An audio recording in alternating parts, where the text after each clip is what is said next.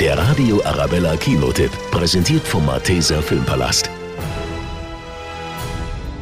Mit ihrer gewagten Geschäftsidee, einer Sex-Hotline, konnten sich die drei taffen Damen Waltraud, Maria und Lena aus Marienzell in Teil 1 vor der drohenden Pleite retten.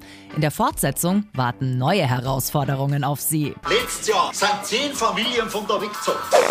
Machst du das nicht einmal anders überlegen. Nicht für Geld. Viele Einwohner ziehen weg, es gibt immer weniger Arbeitsplätze und auch die Touristen bleiben aus. Schuld daran? Schlechtes Internet.